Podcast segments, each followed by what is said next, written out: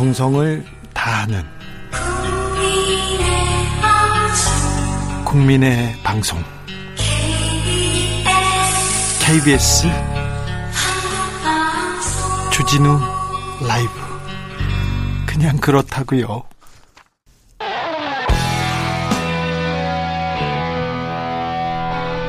스치기만 해도 똑똑해진다. 드라이브 스루 시사 주진우 라이브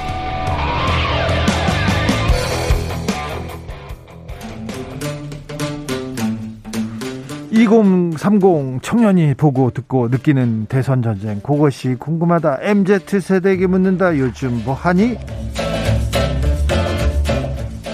2030 청년 어벤져스 모셨습니다. 청벤져스 함께 한 자리 모였는데요. 각자 본인 소개하고 시작하겠습니다.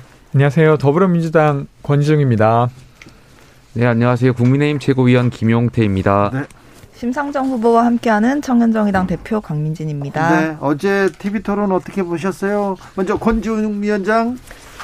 경제 분야 관련한 토론이었지 않습니까? 네. 저는 뭐 코로나 관련한 이야기나 아니면 국가가 어떻게 이제 경제가 이끌어 나가게 정부가 역할해야 되는가에 대한 부분이었는데 단연 그 이재명 후보께서 차분하게 자기의 비전을 잘 설명한 것 같습니다. 알아서 자랑은 그만큼 하고요. 그러면 네. 누가 못했어요?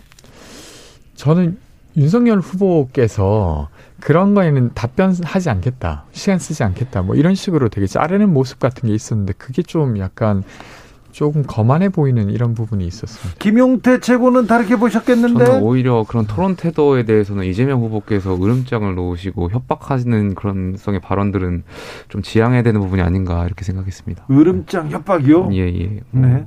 강민진 대표? 어, 윤석열 후보님도, 그뭐 이재명 후보님도 그런데, 윤석열 후보님은 심상정 후보가 이렇게 말을 걸거나 질문을 하면 약간 긴장을 하시는 것 같더라고요. 이재명 후보님도 심상정 후보가 말을 걸면 유독 불편해 하시는 것 같아서, 아, 사람들을 긴장시키는 후보구나, 이런 생각이 들었고요. 그리고 마지막에 1분 발언으로 장애인 이동권 문제 얘기해 주신 거 감동적이었다고 생각합니다. 그래요? 네.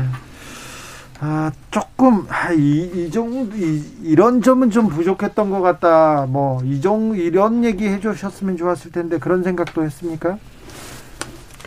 어, 저는 이제 코로나 관련해서 이야기가 일단은 사실 시민들에게 제일 궁금한 부분이지 않습니까? 네. 어떻게 회복될 건가? 그리고 지금 더 정부가 돈을 써도 되는가 아닌가? 이런 부분이었는데, 그런 부분을 어제 그래도 좀 다뤄서 좋긴 했으나 그 부분을 더 충분히 다룰 수 있었으면 좋았겠다 이런 생각이 들었습니다. 저는 어제 토론을 들으면서 경제 분야에서 이재명 후보께서 우리나라가 기축통화국으로 편입될 수 있다라는 말씀을 하신 거 보고 제가 좀 충격을 받았습니다. 뭐 이재명 후보께서 그간 국가 채무 비율이 낮으니 어, 계속해서 돈을 펑펑 쓰자고 주장하실 때마다 전문가들은 어, 국가 채무 비율 우리나라는 기축통화국이 아니기 때문에 처지가 다르다라는 조언을 많이 해주셨는데 왜 이재명 후보께서 여태까지 그런 발언을 했는지 조금 이해가 됐습니다. 누구 발언? 아, 네. 아니 그러니까 사실은 지금 코로나라고 하는 위기를 겪으면서 가계가 지금 부채가 너, 커지고 있는 상황이에요. 그럼 그것을 이제 덜어주기 위해서 저는 정부가 역할을 해야 된다고 생각하거든요. 근데 그것에 대한 근거가 OECD 평균이 그러니까 국가가 가지는 부채 비율이 한 110% 정도 돼요. 근데 한국은 50% 정도란 말이죠. 그러니까 지금 경기가 한동안 어려웠는데 거기에 대한 부담을 국가가 안 지고 되려 가게한테 맡기고 있는 형국처럼 보여질 수 있어서 여기에 대한 국가의 역할을 높이자는 주장을 하는 과정이었다고 저는 생각합니다. 그 과정의 결국 핵심은 우리나라가 기축통화국이냐 아니냐 가지고 전문가들이 계속 조언을 하고 있는데 이재명 후보께서는 곧 우리나라가 기축통화국에 편입될 것이니 문제 없다고 한 발언이 저는 글쎄요, 저는 그 물론 용어를 잘 모르실 수 있다고 생각합니다. 그렇지만 음. 그 용어가 가지고 있는 철학이나 지식이나 배경은 대선 후보로서 알고 계셔야 된다고 생각하는데 전혀 기축통화국이라는 어떤 의미를 잘 모르고 계신 것 같아서. 근데 되려 이제 정경련 보고서에 보면 그러니까 한국이 기축 통화국이 될 수 있는 다섯 가지 이유라고 하는 보고서도 있었어요. 그러니까 물론 이제 그 이야기가 어, 모두 다다 맞다고는 할 수는 없지만 충분히 그런 이야기는 할 수 있는 상태라고 봅니다. 네, 기축 통화국이 될 가능성이 높다라는 말은 어 이제 그 이후에 기사들도 많이 나오고 전문가들도 많이 평가를 했거든요. 이제 한국이 지금 뭐 당장 기초통화국이 될 수 있는 가능성이 눈앞에 보이는 상태는 아닙니다. 그렇기 때문에 이재명 후보가 그 말씀을 하신 것은 본인한테 마이너스가 되는 발언이고 약간 좀 잘 모르면서 발언을 했다 이렇게 평가가 될 수 있을 것 같고요.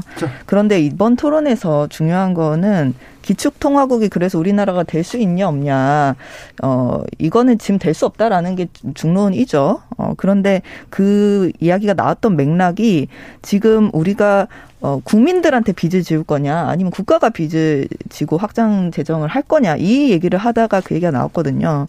근데 사실 이 문제가 더 중요합니다. 지금 코로나 때문에, 어, 가계부채가 정말 급등을 했고, 그런데 우리나라가 다른 선진국들에 비하면 코로나 시기에 국가가 별로 빚도 많이 안 지고, 돈을 많이, 안, 많이 썼어요. 안 썼어요. 그러면 지금 윤석열 후보도 뭐 손실보상 다 하겠다 이렇게 얘기하고 있잖아요. 그럼 그 돈 어디서 할 겁니까? 자, 어, 자, 우리 정부가 조금 여유가 있으니, 근데 가계 부채 비율은 높고, 그러니까 가계는 개인은 가난하고 정부가 좀 돈이 있으니 조금 지원을 정부가 좀 해야 된다 이런 입장이 이재명 후보의 입장인데 그런데 윤석열 후보도 소상공인 자영업자 지원해야 된다 이런 입장이에요. 맞는데 그럼 확장 재정도 없고 증세도 없고 세입 세출 조정만으로 이렇게 지원한다. 윤석열 후보의 이 지원책은 어떤 의미입니까? 뭐 여러 가지 의미가 있겠지만 작년만 보더라도 기재부가 어, 계산을 잘못해서 저희가 세금 60조 원이 더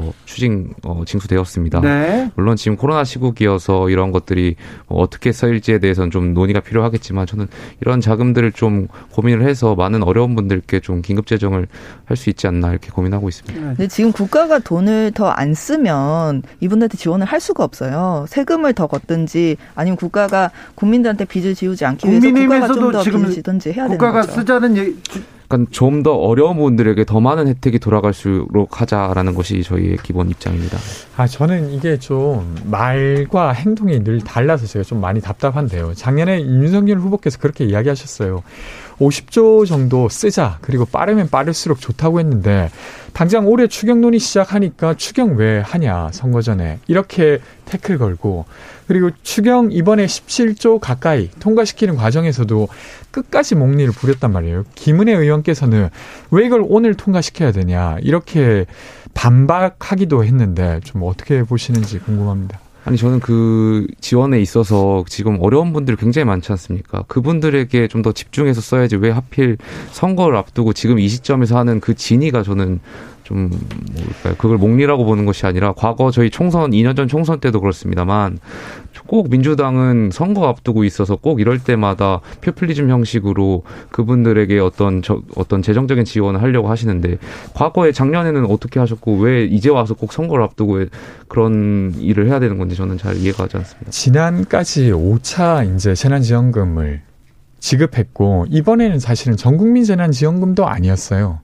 그러니까 소상공인 330만 명에게 300만 원의 방역 지원금을 주고 그리고 그 외에 문화예술인 등 아니면 운수 종사자 등에게 돈을 주자. 이건 윤석열 후보가 아니, 말씀하셨던 그- 어려운 예. 사람에게 지원하자는 내용인데 그것마저도 사실은 막아섰단 말이죠. 그래서 단독으로 처리하게 되었죠. 여기에 있어서는 저는 할 말이 없을 것 같아 보입니다. 국민의힘이. 지금 손실보상의 책임이 정부한테 있죠. 현 정부한테. 지난 코로나 2년 동안 정부가 사실 이 소상공인들 피해에 대해서 지금까지의 이런 찔끔 지원이 아니라 사실은 당연하게 보상을 했어야 되는 겁니다. 왜냐하면 이 국가 방역에 협조하느라고 이분들이 손해 보신 거잖아요. 이 소상공인 분들한테 피해가 전가되는 것은 부정의한 일이죠. 근데 이제 어 저도 기억을 하는데 우리 당 류호정 의원님도 이 손실보상법 통과시키려고 국회에서 농성을 하고 또 그때 이제 국민의힘 일부 의원들도 농성을 하고 그랬었는데 사실 이 왜 이렇게 소상공인들이 피해를 많이 입고 아직 보상을 못 받았냐 이 현 정부 어 지금 집권을 하고 계신 민주당에서 져야 될 책임들도 크다고 생각합니다. 자, 심상정 후보, 정의당에서는 재정을 어떻게 마련하겠다는 건가요? 아, 지금 저희만 증세를 이야기하고 있어요. 아, 지- 네. 지금 나머지 세 후보님들은 사실 어, 세금 올리겠다 이야기를 못 하고 계시고 윤석열 후보님 같은 경우에는 오히려 감세를 하겠다 이렇게 이야기하고 계시죠. 어, 근데 지금 우리 그 매니페스토 실천본부에다가 각 당이 제출한 공약 자료들을 보면은 이 공약 이행을 다 하려면 이재명 후보는 300조 이상, 윤석열 후보는 266조, 그리고 안철수 후보 201조, 심상정 후보가 174조 정도로 심상정 후보 공약 이행에 드는 돈이 제일 적습니다. 근데 유일하게 심상정 후보만 증세 얘기를 하고 있어요. 이제 심상정 후보는 어, 우리 사회에서 기득권을 가진 그 부유층이나 부동산 어, 부자들 그리고 대기업 이런 곳에서 세금 더 걷겠다 이야기하고 계시고 또 기후 환경을 해치는 그런 행위에 대해서 탄소세를 비롯해서 어, 그 재원으로 이 서민 복지를 하겠다 이야기하고 계시죠. 근데 이 부분에 있어서는 유일하게 심상정 후보만 증세 논의를 하고 있다는 말은 저는 안 맞는 것 같고요. 지금 이재명 후보도 국토보유세 실효세율을 1%까지 올리겠다, 탄소세 걷겠다고 하고 있습니다. 물론 이제 종부세 를 인하하겠다고 오해하고 계신데 사실은 종부세를 인하하는 게 아니라 예를 들면 종부세의 경우에도 사회주택 같은 경우에는 사실 자기가 개인이 가지고 있다고 보기 어려워요. 아니면 이게 어떤 가문의 어떤 그 부동산이나 이런 것들 이런 것들에 있어서는 종부세를 매기지 말자고 하는 것이지 종부세를 없애자 이런 이야기는 하고 있지 않습니다. 네, 어제 어제 토론에서도 심상정 후보가 이재명 후보한테 지적을 했는데요. 이재명 후보가 이 증세 이야기를 대놓고 하는 것을 피합니다. 그래서 이제 말씀하신 것처럼 그 국토보유세 그리고 탄소세 내용적으로 보면 이야기하고 계신데 이것을 네. 토지 배당, 국토보유세는 토지 배당이라고 바꿔서 부르고 네. 탄소세는 탄소 배당이라고 바꿔서 불러요. 배당이라고 하면 시민들이 나한테 돈 주는구나 이렇게 생각하지 어떻게 세금이라고 설득의 방식이라고 저는 생각하고요. 저는 네. 그렇게 설득하면 안 되고 증세하겠다고 정확하게 국민들한테 솔직하게 얘기해야 됩니다. 그리고 설득해야죠. 자. 그 세금으로 뭐 할 건지. 다음 주제로 넘어가겠습니다. 청년 희망 적금이 청년들한테 진짜 희망을 주고 있나요? 조건이 까다롭다, 절차 복잡, 복잡하다 이런 의견도 있는데 주변 반응 어떻습니까? 저는 주변에서 부모님이 이거 신청하라고 했다더라. 네. 그리고 그것뿐만 아니라 나도 했다. 뭐 이런 이야기들 되게 많이 들은 정책이에요. 네. 좀 최근에 이제 정책 관련해서 이야기 중에서는 가장 의외 사람들까지도 이 이야기를 하셨던 정책 중에 하나입니다. 네, 그렇습니까? 네. 김용태 최고? 네, 저도 관련해 가지고 언론을 통해서 많이 보았고요. 제 주변에서도 청년 희망 적금 많이 신청하겠다라고 하시는 분들 많아서 좀 많이 어려운 분들에게 좀 더 많은 희망을 드렸으면 좋겠습니다. 네, 자, 그 일단 뭐 호, 감과 어, 관심이 큰 것 같습니다. 네. 아무튼 청년들이 처음에 이렇게 사회 처음 시작할 때 사회에서 조금 도와줬으면 좋겠어요. 도와줘야 합니다. 그런데 그런 부분이 좀 부족했어요, 지금껏. 그러니까 이 정책이 작년에 이제 만들어진 정책이거든요. 근데 사실 38만 명에게 주려고 했는데 그게 200만 명이 신청을 했어요. 어유. 그러니까 사실은 호응이 많이 있었다는 것이죠. 네. 그래서 이제 이것을 오늘 이제 국무회의에서 논의를 해서 대폭 확대하기로 했습니다. 그러니까 이게 이제 자산 형성이라고 하는 게 주식이나 아니면 비트코인 이런 걸 통해서 할 수도 있지만 모두가 그럴 수 있는 건 아니어서 이렇게라도 정부가 좀 마중물 역할을 한다고 하는 건 저는 매우 긍정적이라고 이게 봅니다. 원래는 대상이 좀 한정돼 있어가지고 희망도 선 착순이냐 이런 비판이 있다가 그렇죠. 이제 4일까지 3월 4일까지 요건이 맞으면 전부 다 신청하실 수 있다고 하니까 많이 신청하셨으면 좋겠어요. 네.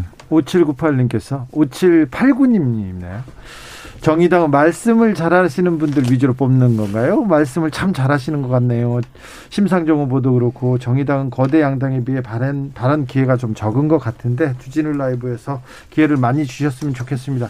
아, 네, 감사합니다. 그리하도록 노력하겠습니다. 자, 김용태 최고.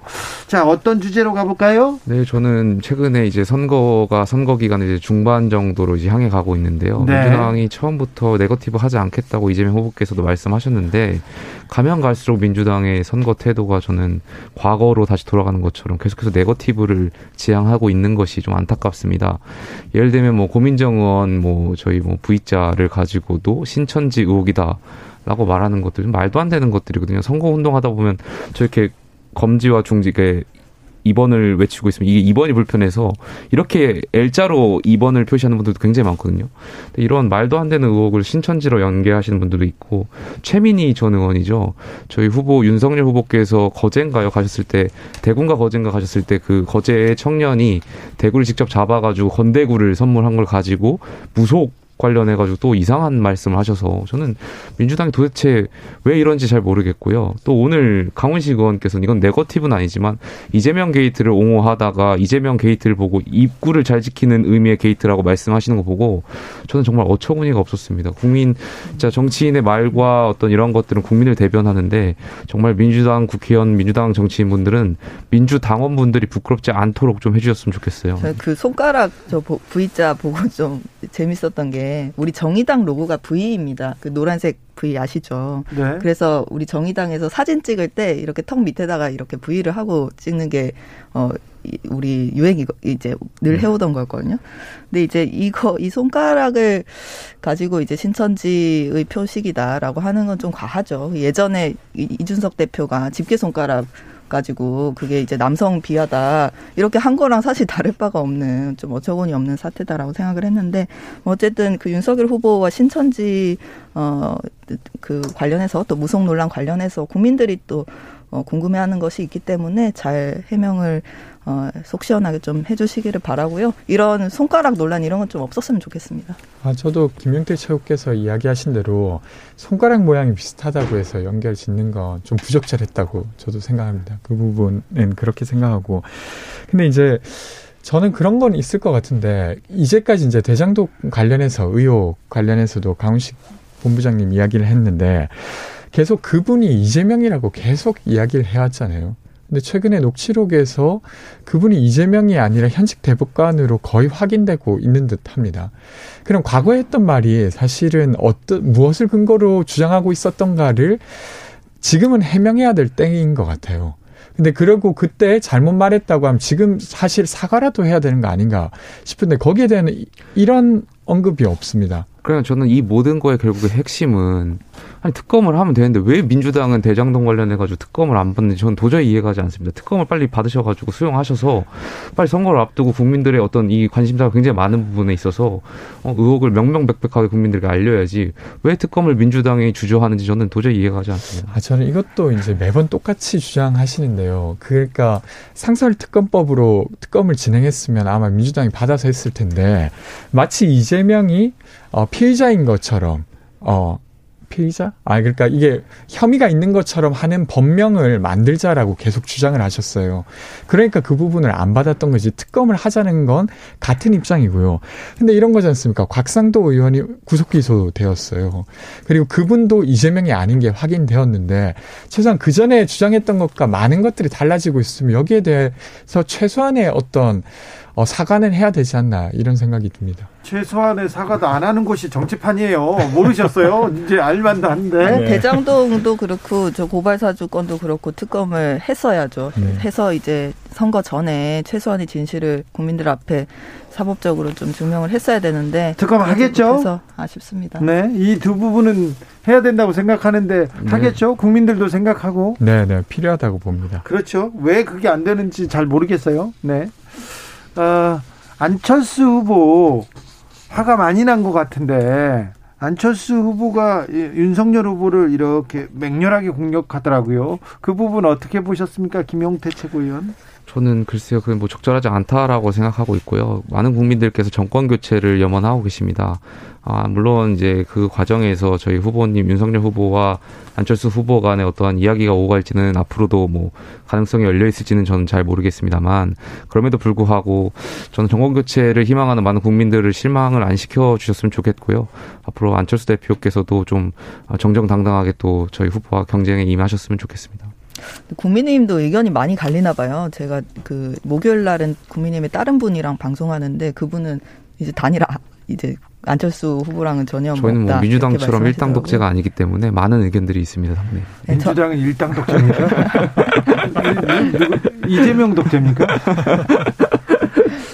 자, 네, 자, 네, 저는 그 안철수 후보님 뭐 이제 또 저희랑은 사실 크게 상관없는 이야기긴 하지만 그래도 어 완주하셨으면 좋겠다는 개인적인 바람이 있어요. 이제 그 거대 양당의 한쪽 진영으로 흡수되는 것이 아니라 네. 어 이제 독자적으로 완주를 하셔서 우리 대선 어 선택지 중에 국민들이 거대 양당 외에도 선택할 수 있는 그 여지들이 좀 많이 생겼으면 좋겠고요. 그 이 만약에 사퇴를 하거나 또는 어떤 뭐 과정을 거쳐서 안철수 후보가 선택지에서 사라지는 것은 그것은 다양성에 공존하는 정치가 아니라 그냥 거대 양당 어, 체제로 좀 더 강 그 그쪽으로만 강화를 해주는 그런 선택이라고 생각합니다. 권지웅 위원장. 그 이제 사실은 결, 대선 결선 투표제 논의를 좀 본격할 필요 공, 본격화할 필요는 있을 것 같아요. 당장 이번이 아니더라도 그렇죠. 논의라도 논- 좀 했으면 좋겠는데요. 맞아요. 그래서 논의를 하면 이게 또 빚이 되어서 다음번엔 조금 더 진전하기 마련이잖아요. 그래서 네. 그런 부분 필요하고 저는 아까 정권 교체 계속 강조하시는데 제가 오늘 카페에 있다가 옆에서 이야기하시더라고요. 토론회 봤더니 윤석열만 아니면 될 것 같다라고 하시면서 윤석열 후보가 계속 정권 교체 이야기만 하시는 게 사실은 시민들에게 꽤나 피로감을 주는 것 같습니다. 그러니까 새 어떤 정부가 꾸려질지가 궁금 한데 거기에 대한 내용은 없고 정권 교체만 하면 된다는 식의 이야기가 좀 설득력이 좀 떨어지지 않나 이런 글쎄요, 생각이 저는 듭니다. 어떤 시민들 뭐 그렇게 말씀하는 시민분도 계실 수 있겠지만 제가 만나는 시민분들 대다수는 다들 정권 교체를 희망하고 계시고 또 윤석열 후보로서 인해서도 정권 교체를 원하시는 분들 굉장히 많았어서 좀 많은 시민들의 의견이 있지 않나 이렇게 네. 생각합니다. 김용태 최고위원도 좀 폭넓게 만나야 돼요. 다른 쪽.